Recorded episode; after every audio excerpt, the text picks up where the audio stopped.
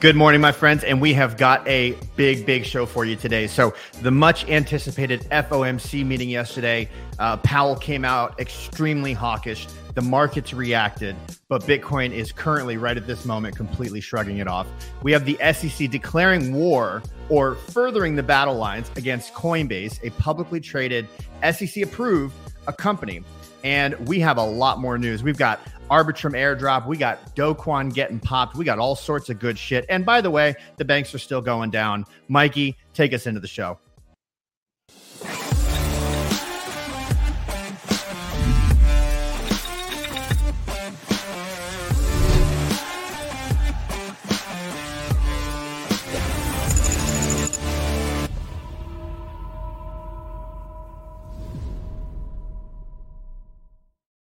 Let's go, let's go, let's go. Good morning, my friends. Corval, what's up, buddy?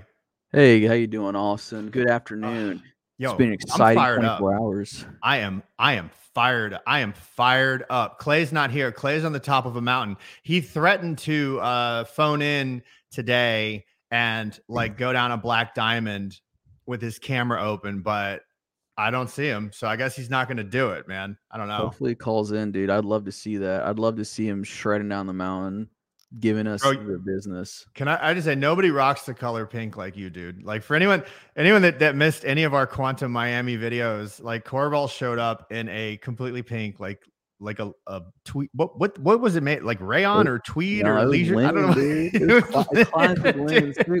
Look, you live in Florida, you gotta have a linen suit. Let you, bro. Sweat I, if I sweat. If I fart in a sixty degree room, I will break a sweat, dude. I could never get in the suit that you just you wore, man. We have we have a big day going on. We got yeah, we do we got so I don't know, man. I, maybe it's just me. Like every time this shit happens, I, I have this conversation with my wife like are we there yet are we ready to leave the country yet because dude i i spent many like seven years of my life living in foreign countries i lived in in tokyo for four years when i was a kid mm-hmm. i lived in in mexico for two and a half years part of that time in mexico city by myself dude like living with this Mexican girlfriend I had that did not speak English and my Spanish was dodgy at best, right? So oh, I've lived that international life and I know that there's a lot there for us. You know what I oh, mean? Oh, yeah. Where would However, you go? Where would you go now? That's a really good question. I don't, you know, I honestly don't know where I would go. Uh, if if that were actually like open, you know, I would. I don't know because I have four kids. I have four kids now, dude. Oh, yeah. That's crazy. education and all that too. Yeah, yeah. Education's a like big deal. but the saving grace that I feel like I have and you have too is that we live in Florida, and yeah. Florida is a, they will barricade the the border if we start getting dystopian in this state. Like, yeah, man. Thank thank God we have well, a governor like we well, one of the, like the what like 10 states that are profitable or whatever. One of the 10 states that doesn't rely on federal funds to survive, I think. I don't know anything about that, but I know we are one of a couple of states that are pushing back against CBDCs and protecting the rights of cryptocurrency holders. And that's, that's right. That's major, major, major, major. So, all right, let's get into the show, ladies and gentlemen. So, we had the FOMC meeting yesterday, and it was a big, big meeting. I mean, let's face it, half of the world now, half of the world, maybe not half of the, you know, the CME people uh, half of the world were thinking we might we might definitely get a pause or potentially even a rate cut right?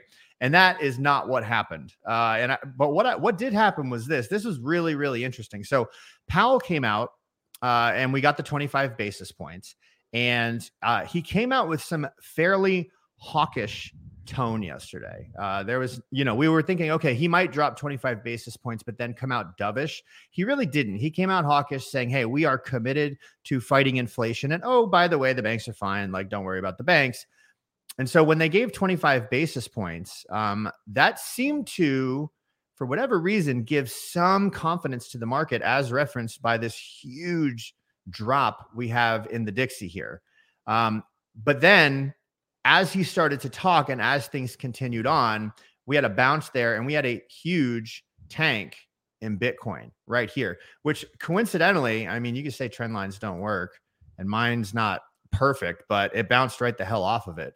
And the interesting thing right now is is Bitcoin is catching a bid at any areas of opportunity. any areas of opportunity, Bitcoin is catching a bid, which I find to be very, very, very interesting. But but here are the things about the FOMC that I think are most relevant to what we want to talk about. So, and, and I'll play a video from from Powell here in a second, but this is the dot plot that we're looking at here. And this is essentially all the Fed presidents coming together and they put a little dot at where they think the federal funds rate is going to be at a particular uh, date and time right? Mm-hmm. And so right now we are at 475 to 5. We're essentially at 5 5% federal funds rate.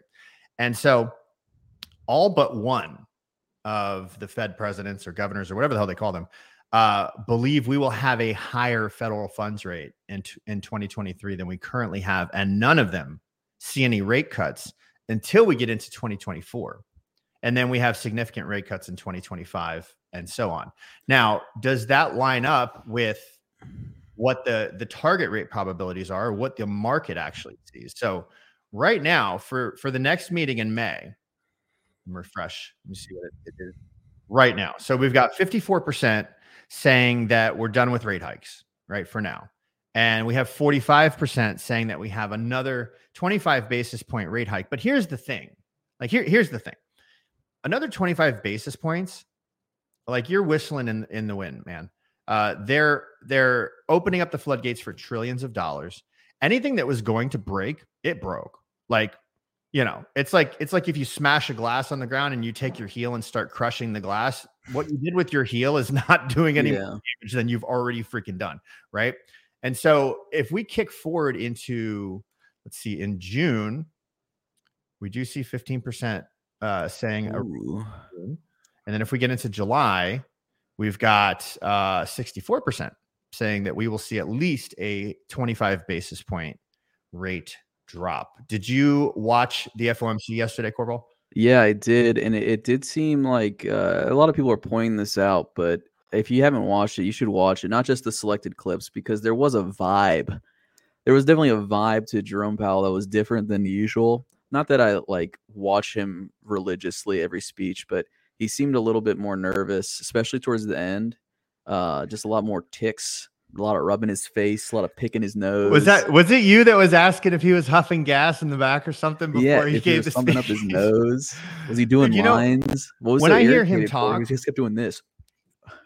Well, all right. So we gotta. So it's not just you don't have to just be like a very very competent like economist to to be in this role. You have to be a very talented public speaker because this is the face mm-hmm. of monetary policy, right?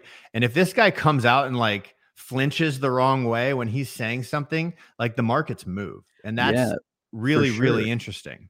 I mean, he stresses that when he speaks too. Like, uh, there was one line I thought was very eloquent. He's like, I'm saying, I'm, I'm not saying anything other than what I'm saying, right? Because mm-hmm. uh, he picks his words very carefully, right? Everything about his speech is is is crafted right every every word he's choosing specifically so when he's saying softening and hardening and hardening of the markets he's using mm-hmm. that because he doesn't want to use uh more powerful language that might make people nervous right Corval. some of it was so, making me kind of nervous. Dude, I've got this tweet pulled up. I didn't even see your response down here. I thought yeah. he just said some he had some big ass boogers. Let me play this real quick and we can continue this discussion. Here we go. I'm wondering if you could go to the Credit Suisse merger. I mean, wasn't that the big gorilla in the room? Aren't you, didn't you breathe a sigh of relief when that uh, merger happened? Thanks. Sure. So, you know, we that that was really the Swiss uh, government we, of course, were, were following it over the course of the weekend, and we were engaged with their authorities in the way that you would expect, all the ways that you would expect.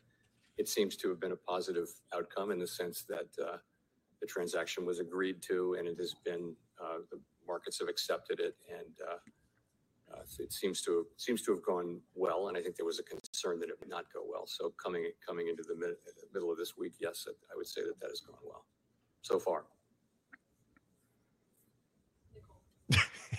There's the booger. so Nick Nick being a poker player would call that a tell, I think. And there were quite a few of those. This is just one instance, but that whole like 20 minute or so speech, he does this a lot. And he does take some like there what you would call like exasperated body language where like he's he's asked, I think uh I forget the exact question, but I think it was something about like whether or not uh, the banking system is firm. And he goes like, he does this, he puts his arms on the podium, and he's like, "Yeah, I'm pretty sure. I'm confident." Well, look, yeah. we reviewed on was it on yesterday's show? Yeah, it was. I think it was on. Hmm. Yeah, it was on yesterday's show. We reviewed a lot of evidence to say that there are major cracks within the banking institutions. Shout out to Balaji. Uh, that the Fed knew about this since June of 2022, that over 300 banks were insolvent. And, and they can't come out and say, yes, these banks are insolvent. You guys should go get your deposits out because it would absolutely crush the system. And so he can't say anything. If you ask him, how's the banking situation going? It could be it could be flames in the street and he's going to go, oh, it's fine. It's, it's fine. No, the, the, flames are lower than they were yesterday. You know, mm-hmm. I think that's what he's going to say uh, because at the end of the day, he's a politician. I mean, yeah. even though he's unelected, he's a politician.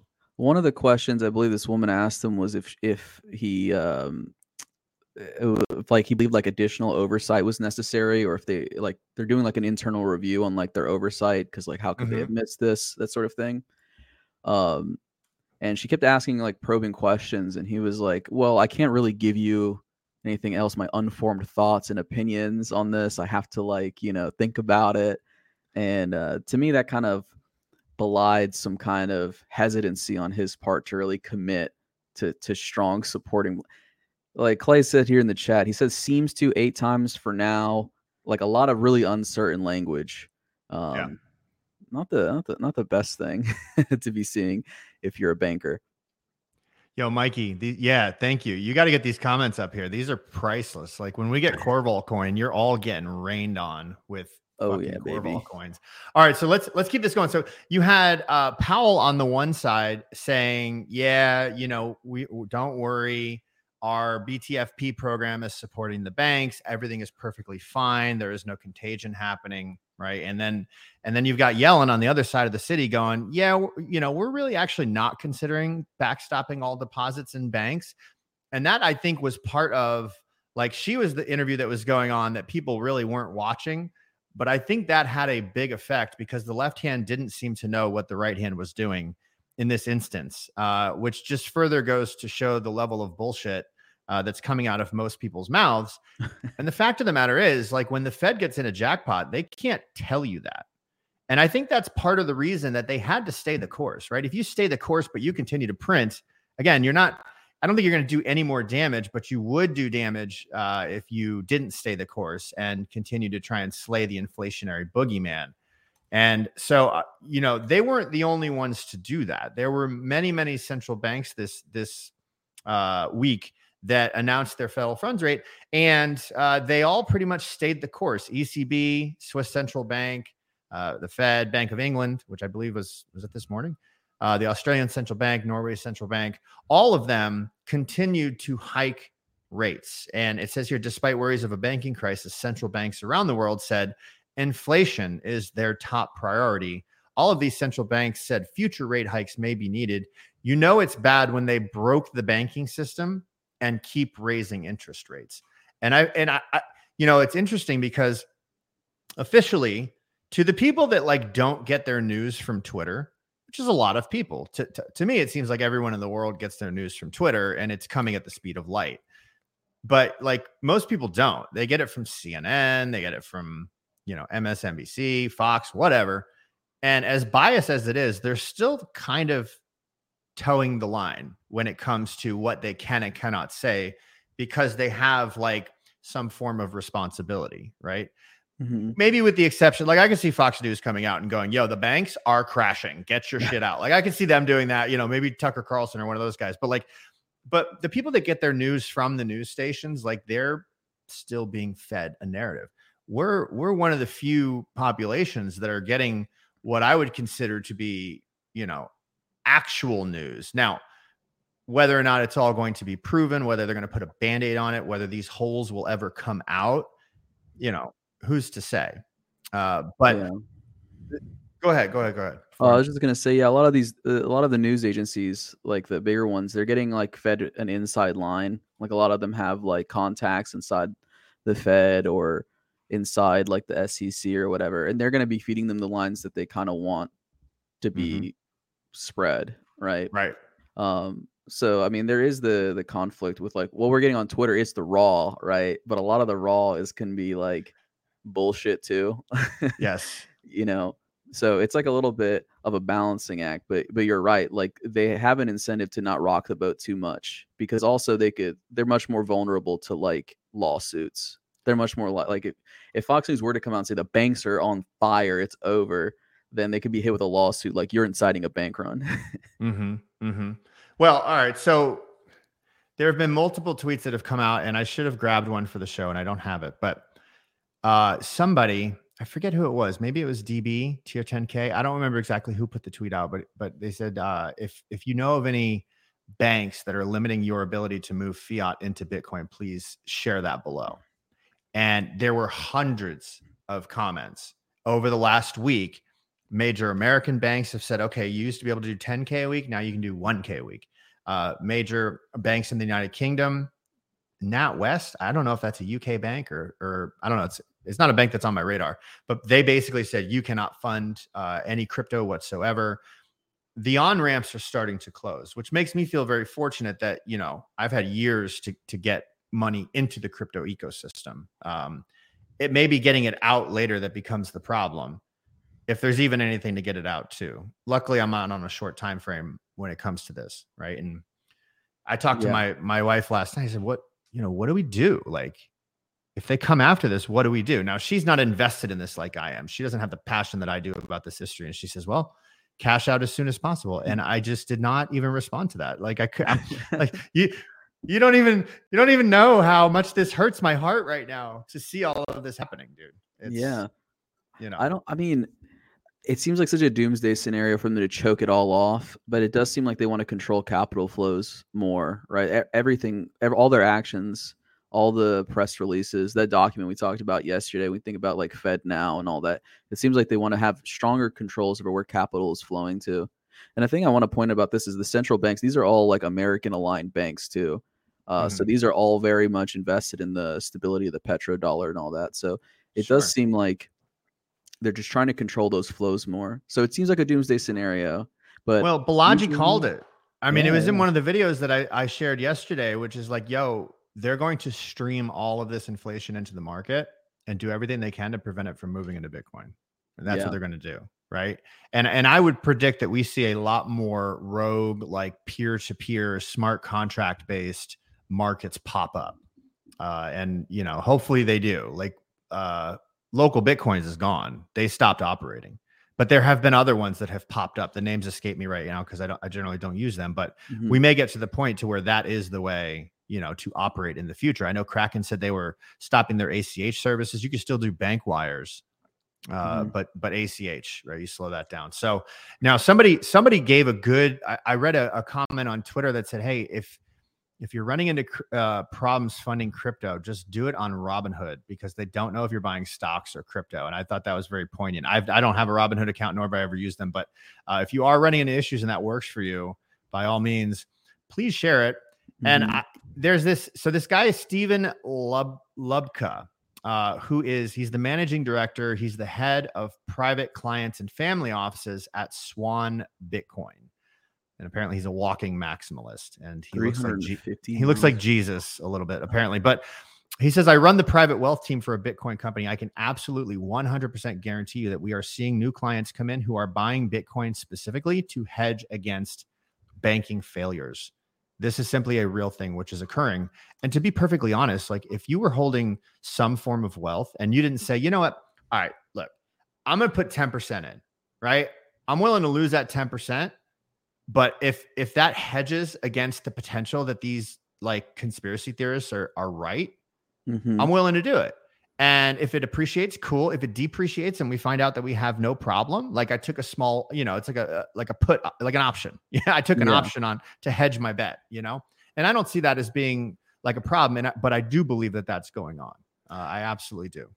Yeah, I agree with you 100%. I mean, it makes a lot of sense. Like it's like what impossible to stop Bitcoin, right? Like to turn it off, to like really fuck it up.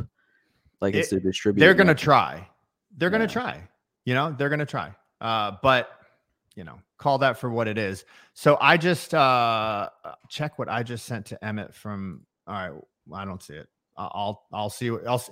Emmett, can you drop that tweet in the uh in the chat over here so we can figure out what the hell Clay is talking about while we're doing that. So uh I'll bet they choke off on and off ramps. Yeah, they're trying to. So while we're doing that, here is a very very poignant video, uh, courtesy of Mr. Clay Kilgo. Thanks for thanks for still being on your game, even though you're the Clipster, Clay Clipster. You're pursuing Utah snow bunnies. Uh, and it talks about quantitative tightening. I thought it was very a very interesting one, and so we should watch it. It's only about a minute and a half long.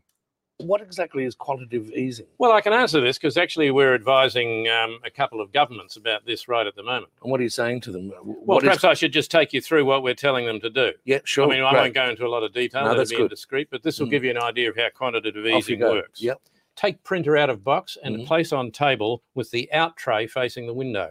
The out tray facing the window. That's right. Load paper into the paper receptacle and place currency on glass tray F. Right. Check alignment by printing out a test page. Right. Go into copy settings and select double sided and the number of copies you require. How many would you suggest? In the case of one of our clients, it's 80 billion.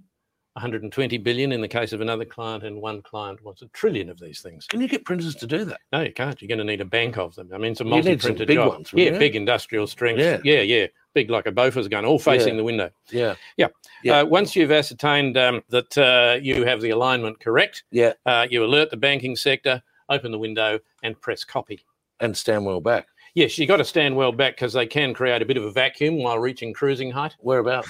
In the super fund industry, very often. And you'd have to consider the wind direction too. Oh, yeah, you, you don't yeah. want to be doing this upwind. no, because you get covered in pretend money, couldn't you? Covered in what? All right, we we we hashed that out. so I've got the image here uh, that Clay was talking about, and this is from Gemini. Again, this is unconfirmed. I have absolutely no way of confirming that this is true. It looks like a genuine Gemini email. I'm gonna put up on screen. It says, "Hi, Stephen, whoever Stephen is." This restriction is indefinite. At this time, we understand you have questions as to the reason behind this decision. Gemini is unable. Wow, this is crazy. This risk review process is confidential, and Gemini will not be able to elaborate any further. We can always revisit your restriction and see if we are able to make any accommodations. As mentioned, you can still make deposits, trade cryptocurrency using Gemini, and withdraw fiat. You just can't. Okay, so you just can't pull it out. So I actually have seen a, a few like, notices like this, like not just Gemini, but well, here's the thing: these, you know, these U.S.-based exchanges, they have like heavy, heavy AML, uh, anti-money mm-hmm. laundering shit in the background, and they have algorithms that are checking, like, are you doing weird, funky stuff on our exchange? And sometimes you you trip, and sometimes the government comes in and they want to do an investigation and things like that. So, who the hell knows what that's all about? Does anyone remember? So, I want to get into the Coinbase stuff, and then we'll talk about Arbitrum and what's going on there. But do you guys remember? Uh, were you you were around in 2020 Corval? I'm assuming mm-hmm. yes. Okay, so a glorious, glorious time. I remember, dude. I remember Thanksgiving 2020 being over at my brother-in-law's house, which is gorgeous. This massive house, and my my father-in-law at the time came out and he said, "It's a beautiful house, isn't it?" I said, "Yeah, I'm gonna buy one like this next year." He said, "All right, buddy. All right, buddy. All right, you do that." And I've not been a, a high income earner for years, you know. All right, mm. buddy. Well, I did. I did. thank you, Phantom, and thank you, Money Printer. But but one thing that happened was uh, there was a shitload of FUD leading up to the actual run, and Andrew Kang points this out very nicely. He says after the COVID recovery, markets were hit with a barrage of regulatory FUD from the U.S. and China regulators. The U.S. government came after Crypto Haze and BitMEX. I remember that. The Chinese government came after OKX and Huobi executives. Market could not break below 10K. And that feels like what we're seeing now is that that Bitcoin continues to catch a bid, and he's got this great chart here uh, to outline it. But I, I remember that happening, and I remember specifically thinking to myself, well, maybe it was Arthur's fault. We weren't mooning. He was just shorting on BitMEX in size, right? Shorting in size.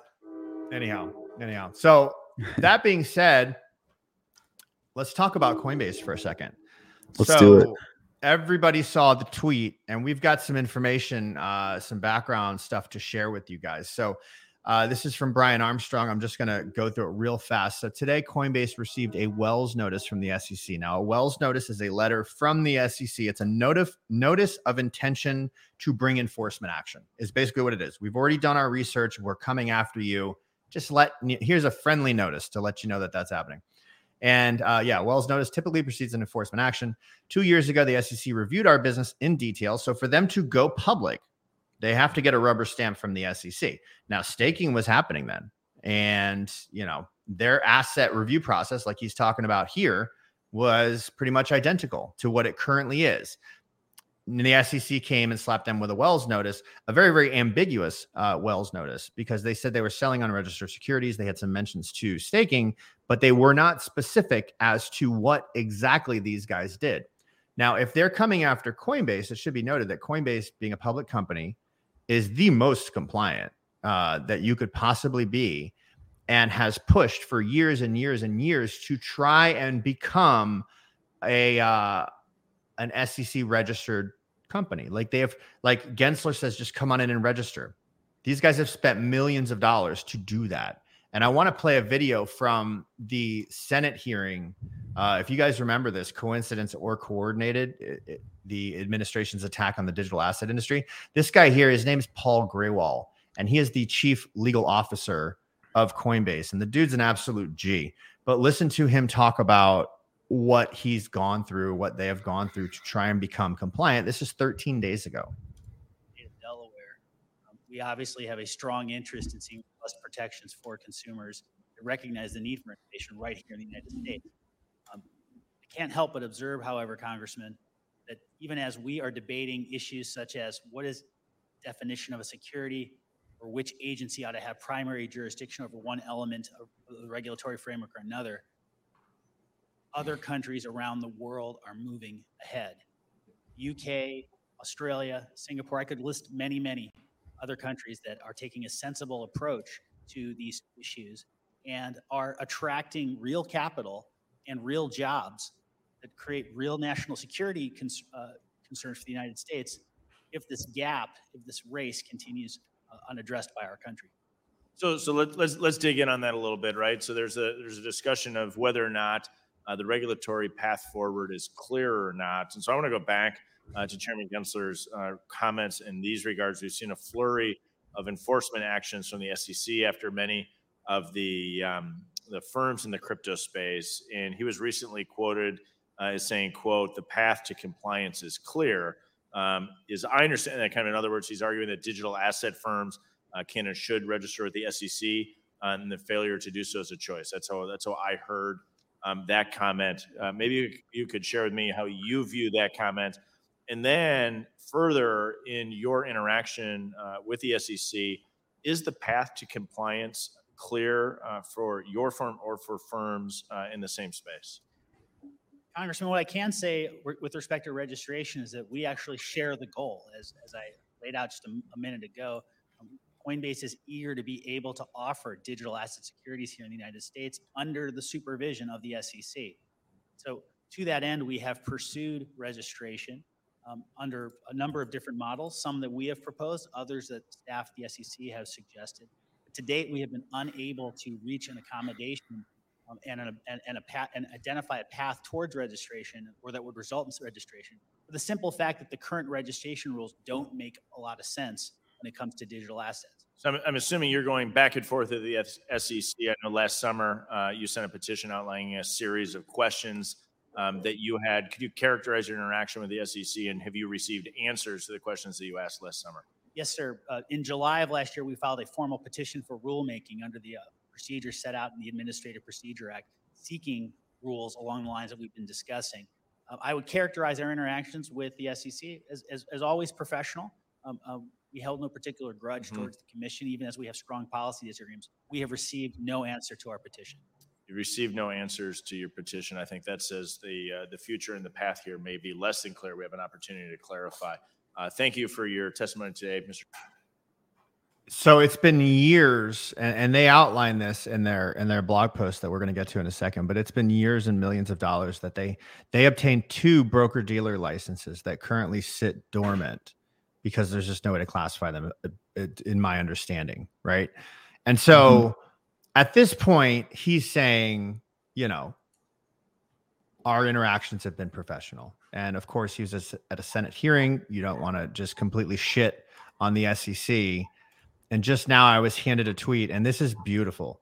Uh, it's from Coinbase. It's from the Coinbase main account. Today at 1 p.m., joined Brian Armstrong, Paul Grewal, who we just saw, blah, blah, blah, for a conversation about the recent SEC decision to enforce rules that don't exist. I love that they put that. If the SEC wants to throw the rule book at crypto, they should have a rule book. It sounds to me like the gloves are coming off now. And yeah, baby. Go ahead. We're getting, we're getting a real fight now, dude. This is what I was talking about. We want to see these things resolved the good old fashioned American way in the courtroom with some arguments, with some case well, law, baby.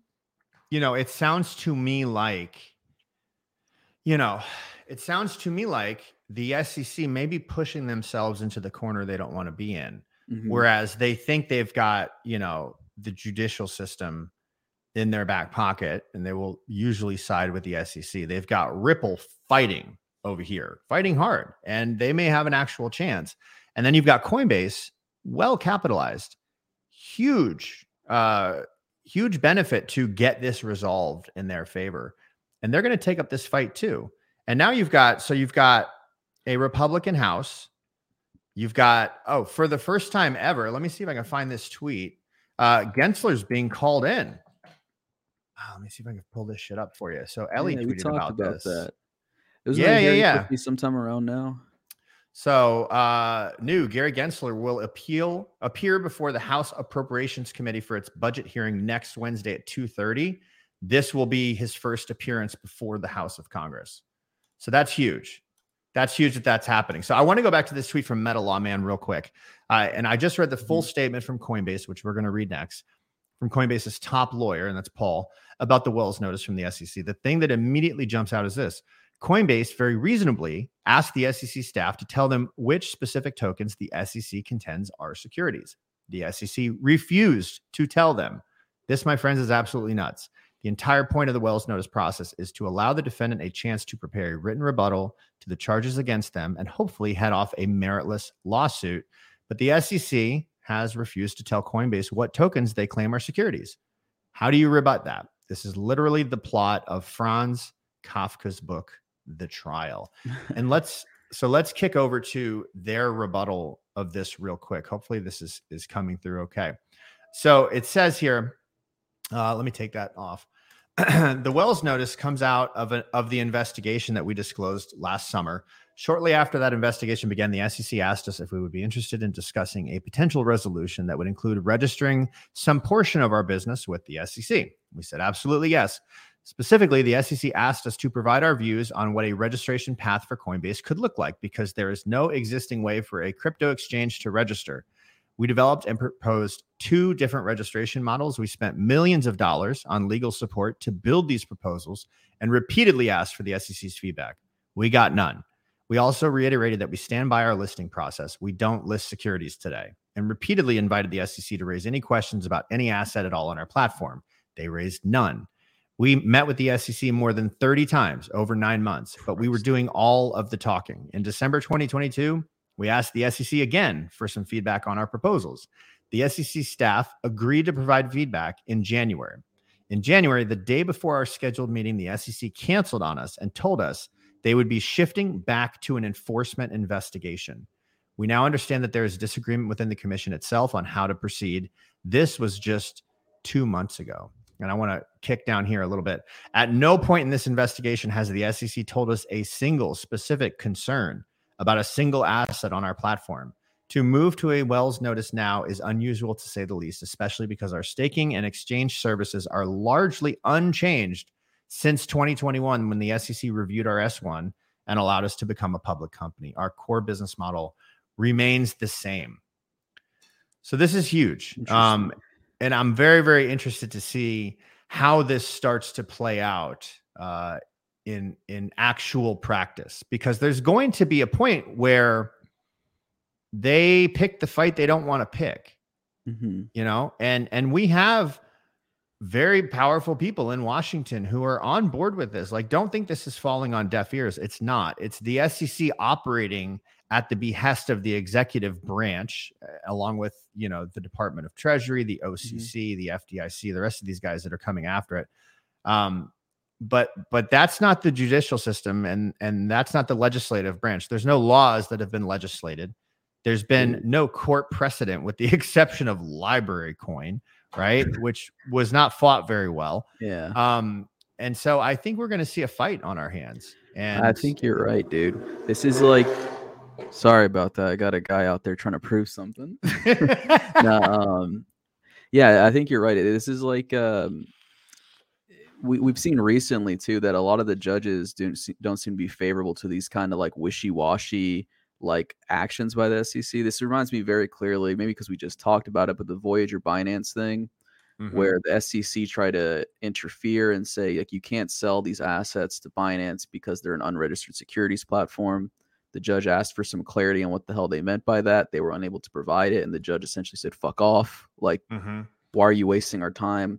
It'll be interesting to see how they pursue this case if they uh, like if all that's true which i have no reason to believe it's not like how are they going to build a case if they if they haven't like provided any specifics on like what laws are being broken right like well, it'll be interesting though because you know the I was of the opinion for a while that the SEC was getting the low hanging fruit, like mm-hmm. Kardashian and Jake Paul and all these people that you know they're just going to settle. Uh, yeah. Clearly, Kraken was a bit of low hanging fruit because they just settled. They didn't fight. They just settled, and that was because they didn't first come after their staking. They first came after them for anti money laundering shit, which mm-hmm. is a mm-hmm. whole other ball of wax. Uh, and so they were like, okay, the AML will go away, but you got to get rid of your staking and pay us thirty million dollars, right? Mm-hmm. And so this guy, Andrew, AP Abacus, not everything he posts is factual. I've seen him spew some weird shit, but I think he's this is factual. He says all of this is coordinated, all of it. Kraken, Silvergate, Signature, Paxos, Custodia Bank, Coinbase. Wow, there's so many of them. Grayscale, Genesis, Gemini, new custody rules, banks, stable coins, exchanges, rule changes, Wells notices, the SEC, the Fed, FDIC, OCC, uh, New York Department of Financial Services, DOJ, Treasury, and they aren't done yet. And and he's right. Like if if I was not already sitting with a crypto portfolio, if I was sitting in in cash, I would be doing everything I possibly can to get that cash to hedge my bet. Like to get that cash because right now right now like it's clear shit's going down. Yeah. Uh, and we got to be ready for it. It just occurs to me here, kind of after reading John Stepp's comment, just connected a little thought for me, and that this is might be uh, like they said in the Coinbase thing too. The SEC seems to be split on like whether or not like how they want to proceed with this, and it does seem like the main benefit from this is like the optics of it, the visuals. Mm-hmm because if you're just like a person who's not invested in crypto at all, you you might have heard of Coinbase. Like my dad knows Coinbase. That's how he buys like shares of fucking random ass shit. And uh, he calls them shares. He, he calls shares them shares, yeah. Shit. yeah. and uh, but like if my dad, my dad watches like Fox News or whatever, he's gonna hear that they're getting Coinbase is being sued by the SEC. He's gonna be like, "Holy shit, I got to get the fuck out of here." He's not gonna look mm-hmm. into it. He doesn't. He's just right. gonna trust like what's going on. Mm-hmm. Hey, welcome back, Crypto Bean. now you bring up a really, really good point, and and MacHawk has a great point too. This is how badly they need to keep liquidity in the system, and mm-hmm. for something that held no promise, no value, was completely worthless. They sure spent a lot of time in that White House report painting a picture about yeah. crypto. They're they're spending billions of dollars going after crypto companies. You know, for something that's you know it's kind of worthless. It's not gonna it's not gonna do it. It's of no threat whatsoever to us. Is is the basic theme that they're giving us, and I think mm-hmm. we all know that that's absolute horseshit. Oh, well, they do they do paint it as a risk. They do paint it as a risk to it's a risk financial contagion. They're like this could cause bank runs in the traditional financial sector. If we we gotta like they they're really trying to corral banks away, but yeah, yeah it's it seems a little um more like theater than it is like earnest uh a, like enforcement action because so if they wanted to enforce something they would tell them what they wanted to enforce right they would and that's not what they want to do It doesn't seem that way, anyhow. So it, it should be crystal clear by now that the Biden administration specifically wants all crypto run out of the US. And then down here, she has a nice comment. Got to be honest, as somebody who hasn't been afraid to call balls and strikes, if any of this SEC action predates Coinbase's IPO, which you'd think the SEC knows that, then the SEC stepped in it. They re, their remit is investor protection. How did it protect investors to let a company IPO if it was violating securities laws? And then uh, Jake Chervinsky, if you guys don't follow him, you should follow him. He's the chief legal officer, I believe, the Blockchain Association. says Coinbase has spent an extraordinary amount of time and resources working in good faith to seek regulatory clarity. The idea that they'd be rewarded with nothing but a Wells notice is sad, but not surprising uh, from an agency best known for regulating through enforcement. So, final tweet that I want to share, and then I want to get into uh, the Arbitrum real quick because a lot happened you know, the, Autism Capital is like they're not a bad account, but they're kind of like a troll account, you know. But but this one kind of hit me. Um, and it said there's an absolute non-zero chance that the US federal government comes for personal crypto asset seizure at some point for American citizens if things continue declining further. And I went, shit, you know, I mean, your normal, your normal person out there thinks, nah, that that's not gonna happen. But they did it before under Roosevelt in 1933. They came and they took your gold, you know, for for the safety of the country. Mm-hmm. Uh, because when was this? Uh, National Emergency Bank. This was after World War One, before World War Two. Uh, but nevertheless, they did it. You know, they came and they took it. And so, if you think this is not a possibility, this is a possibility. Get to Florida or Texas or you know Mexico. Like, dude, the Mexican economy is like if you look at one of those charts that show, you know, real federal funds rates and like the actual growth, the Mexican economy is like the only one that's growing. And I can only say it's doing that because like within a hundred feet of one another, you can get tacos, tequila, and a hooker uh, for like 20 bucks. Like, you know, that's probably a thriving economy right there. So, all right, let's get into Arbitrum before I start going off on how much I love Mexico. Well, I just want to say, I mean, you know, a lot of people's ledgers are going to be lost in boating accidents uh, soon if that were to happen. I would imagine. Got to memorize that PK, buddy. Memorize oh, yeah. it. All right, cool. So yeah, this Arbitrum airdrop's been happening, and uh, there's been um, uh, what would you call it? Like a massive traffic jam of people trying to to sell out yeah. of it to get to claim their free bucks. It kind of bricked, bricked the network uh, for a minute. I was trying to, mm-hmm. to throw some liquidity into an exchange and it was not happening. Uh, the RPC, I, I even have a private RPC and it was getting jammed. So I don't really know what the deal was with that. Yeah, it's uh it's been a mess, dude. And also if you take a look at this price chart here, I mean, we all know what it's gonna look like. It's not gonna be pretty. Boom.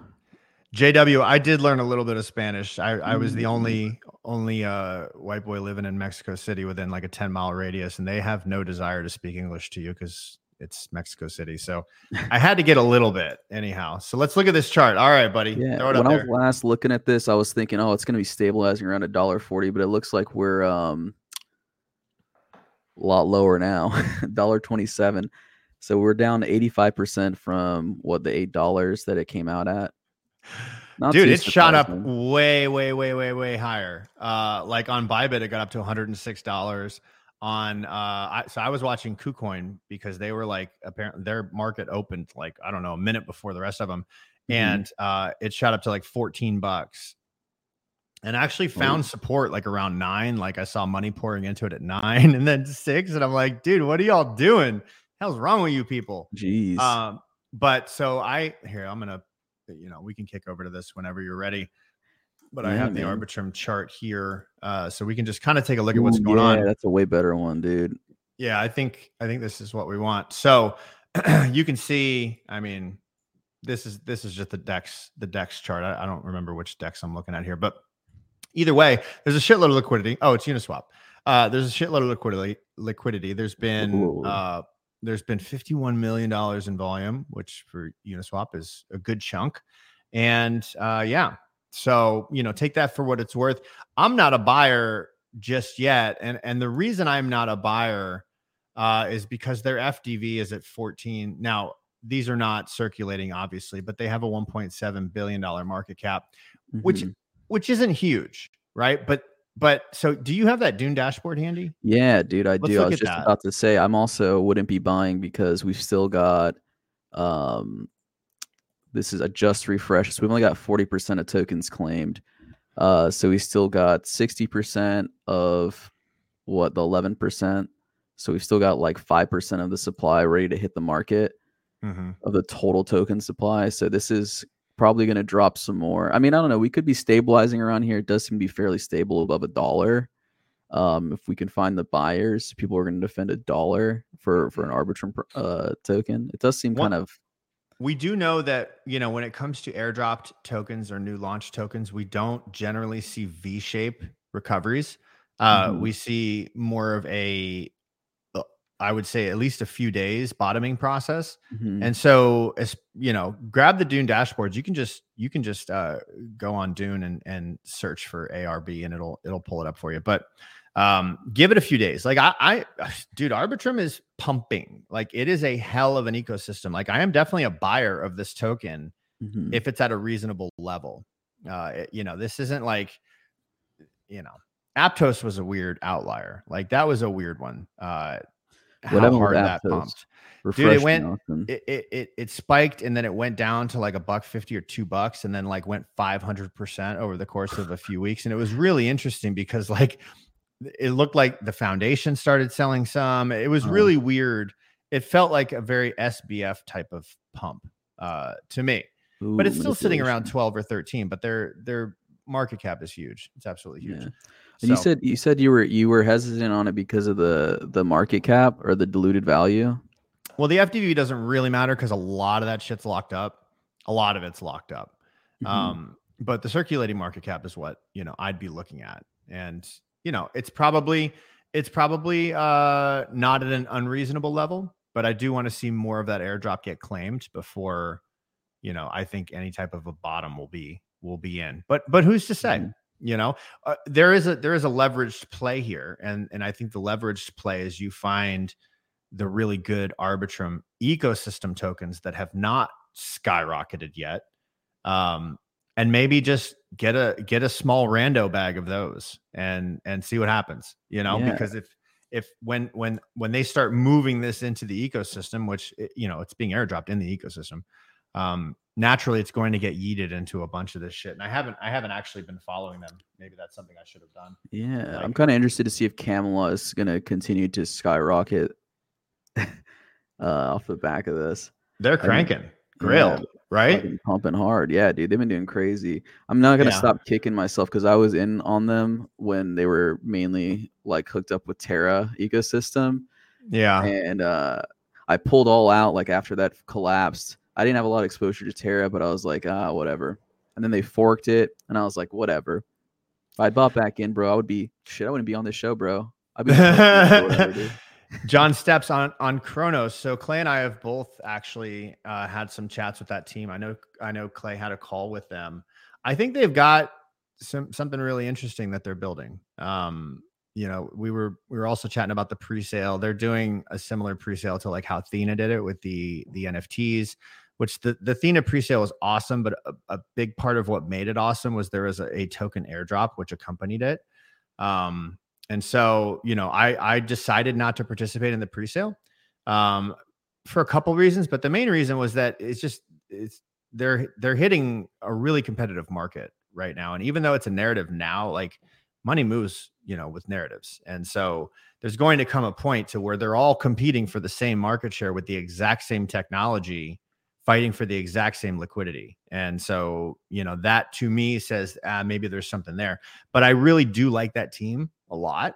Uh, and, you know, so if I were betting on a team, I think they would be awesome. Hell yeah, bro. Yeah.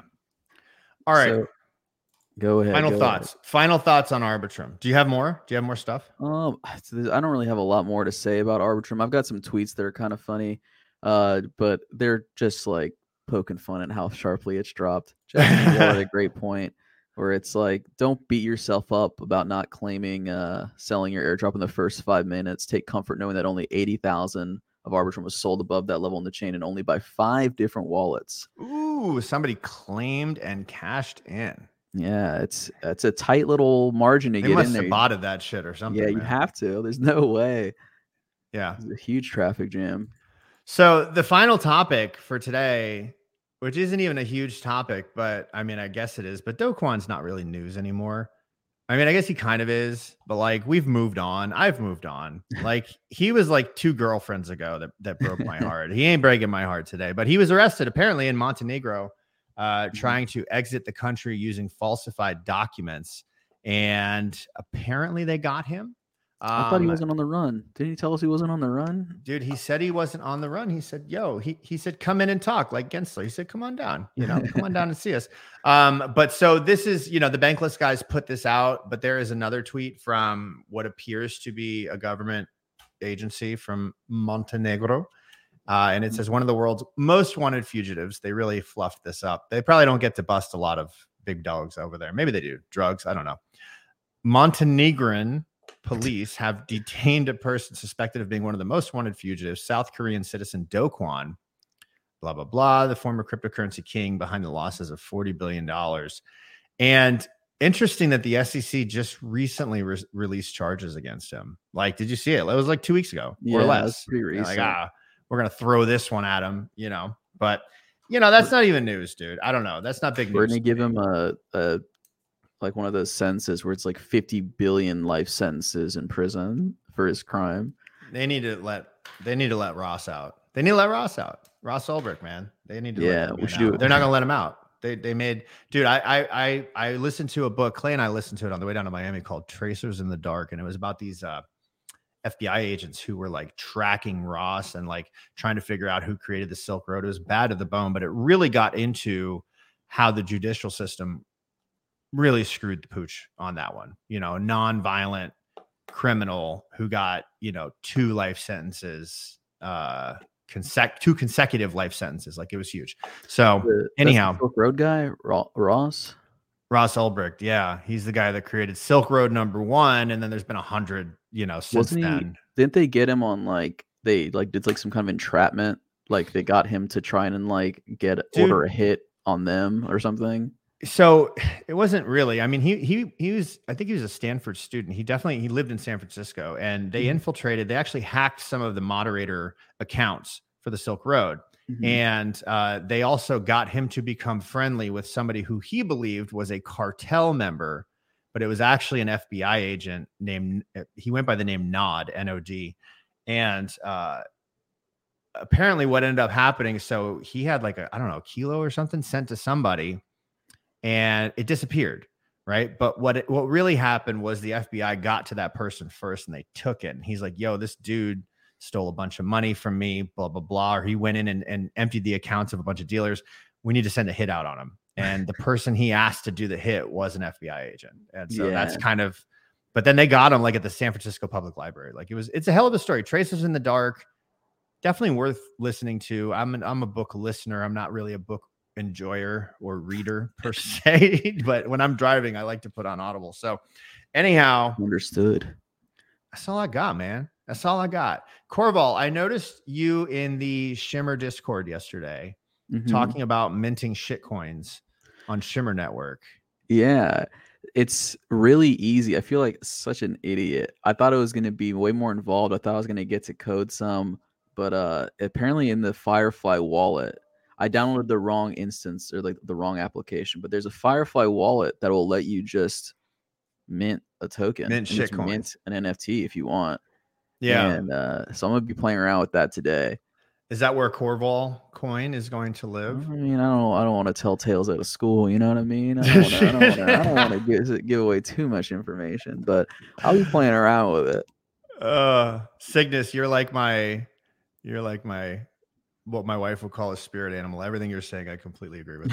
All right. Judith. Y- yeah we gotta we gotta get the hell out of here man it is a hell of a day listen you know somebody put out a tweet earlier i basically live off of tweets that said you know getting angry on twitter is not going to really make any difference and he's right getting angry on twitter will not make a difference however uh, there are organizations out there and and ones that are making a difference like the blockchain association the chamber of digital commerce i know that uh, coinbase has i think they call it the five five four three I'm not sure, but it's a way for people to register to become activists for cryptocurrency.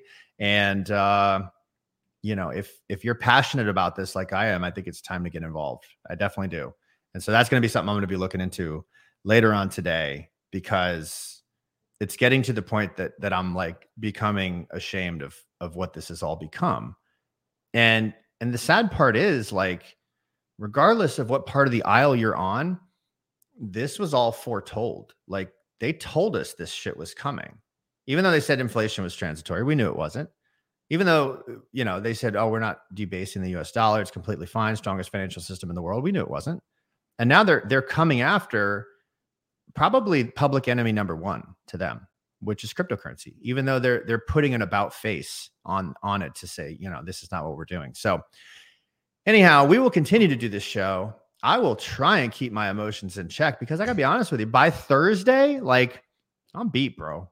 I'm, you know, I, am my son. It, I, my little boy was born on on February 28th. So before I get here, I'm at the hospital, you know, hanging out with him. Just I don't have much time. I only go there for like a half hour in the mornings, and then come here and like try and cram days worth of information in my brain to do this show. But uh, it's wearing me out, man. I think I need more therapy. Not not there. I need like more therapy, dude. You know, that's that's what I need.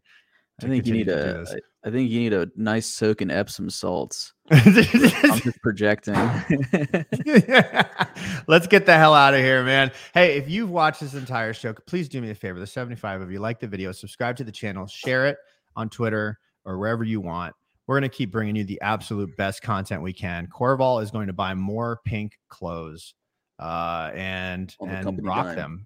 Yeah, on the company time. All right, let's get the hell out of here. Mikey, take us home, brother.